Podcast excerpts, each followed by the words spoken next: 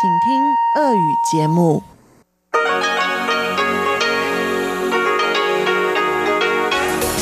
В эфире Международное радио Тайваня.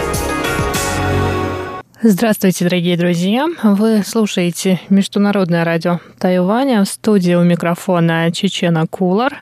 Сегодня 17 июля, пятница. А это значит, что в ближайшее время на волнах МРТ вы услышите выпуск главных новостей и тематические передачи. Передачу Андрея Солодова «Азия в современном мире», передачу Марии Ли «Экскурсия на Формозу» и передачу Лили У «Настоящая ностальгия. Оставайтесь с нами.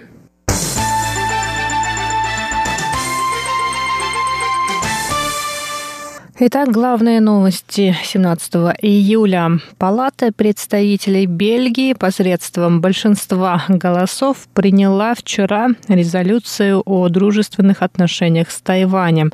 Свои голоса за этот документ отдали 130 депутатов, 0 проголосовали против и 13 депутатов воздержались. Таким образом, депутаты основного законодательного органа Бельгии обратились к правительству правительству с призывом поддержать демократическое развитие Тайваня и его присутствие на международной арене. Министерство иностранных дел Китайской республики Тайвань в свою очередь заявило, что Палата представителей Бельгии в 2015 году также принимала подобную резолюцию. Тайваньский МИД считает, что в нынешних меняющихся геополитических условиях Бельгия вновь выразила поддержку Тайваню конкретными действиями. В министерстве добавили, что законодательный орган Бельгии призвал правительство этой страны поспособствовать восстановлению диалога между двумя берегами Тайваньского пролива, чтобы избежать изменения статус-кво в регионе в одностороннем порядке. Помимо поддержки Тайваню, бельгийский парламент призывает Китай освободить тайваньского правозащитника Ли Минджа, которого обвинили в подрыве авторитета государственной власти. Резолюция призывает Евросоюз укреплять отношения с Тайванем, а бельгийское правительство расширить сотрудничество с Тайванем и проводить двусторонние саммиты. В тайваньском МИДе считают, что резолюция, принятая бельгийским парламентом, важный документ, обращающий внимание на действия Китайской Народной Республики в Гонконге. МИД будет совместно с европейскими странами, разделяющими общие ценности, защищать демократический строй и права человека. В 2012 году парламент Бельгии принял резолюцию в поддержку диалога между Китаем и Тайванем и участия Тайваня в международных организациях. В 2015 году также был принят документ с призывом разрядить напряжение в Восточно-Китайском и Южно-Китайском морях.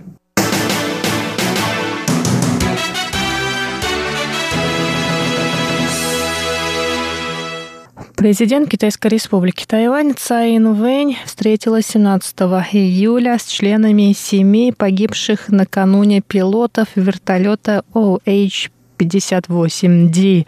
Цай выразила соболезнование и сказала, что их героическая смерть – огромная потеря для тайваньской армии. 16 июля двое военных погибли в результате крушения вертолета на пути на базу военно-воздушных сил в Синджу. Предварительное расследование выявило, что неполадки с вертолетом произошли в то время, когда он летел над жилыми домами.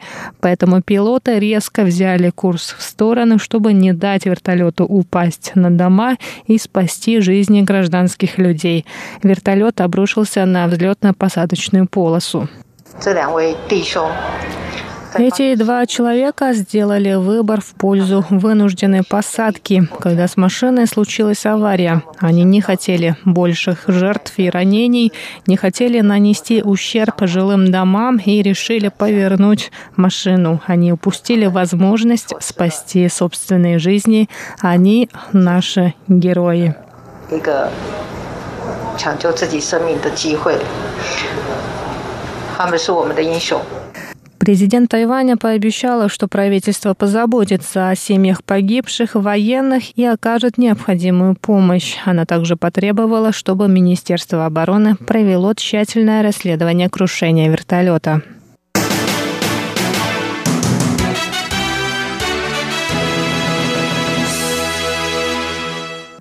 Тайваньская выставка спортивной индустрии открылась сегодня в культурно-креативном парке Суншань в Тайбэе. В церемонии открытия выставки, которая стала самой масштабной за историю подобных мероприятий, приняли участие министр образования Пани Вэньчжун, мэр Тайбэя К. Вэньчже, председатель Олимпийского комитета китайского Тайбэя Линь Хундао и известные тайваньские спортсмены.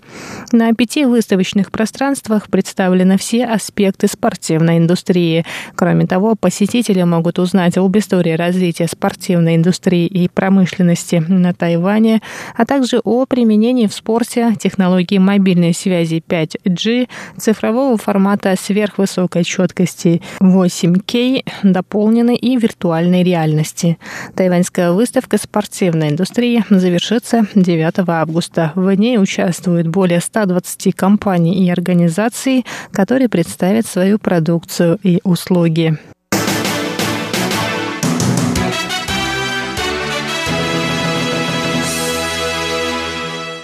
Центральный противоэпидемический командный пункт сообщил сегодня о двух новых завозных случаях заражения коронавирусной инфекцией COVID-19. Оба пациента, девушка старше 20 лет и мужчина старше 40 лет, вернулись на остров из Филиппин. Число зарегистрированных на Тайване случаев достигло 454. Девушка уехала на Филиппины в конце прошлого года по работе. На Тайвань вернулась 15 15 августа. За день до этого у нее появились симптомы заболевания. Другой пациент также работал на Филиппинах с января этого года. Он также вернулся на Тайвань 15 августа, а по прибытии на остров сообщил противоэпидемической службе о симптомах заболевания.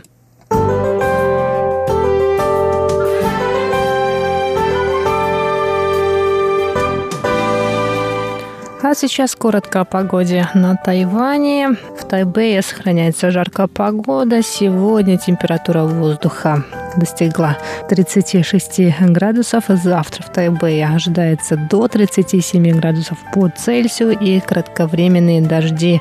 В Тайджуне температура завтра достигнет 34 градусов. Будет солнечная погода. В Гаусюне 32 градуса по Цельсию и также будет солнце.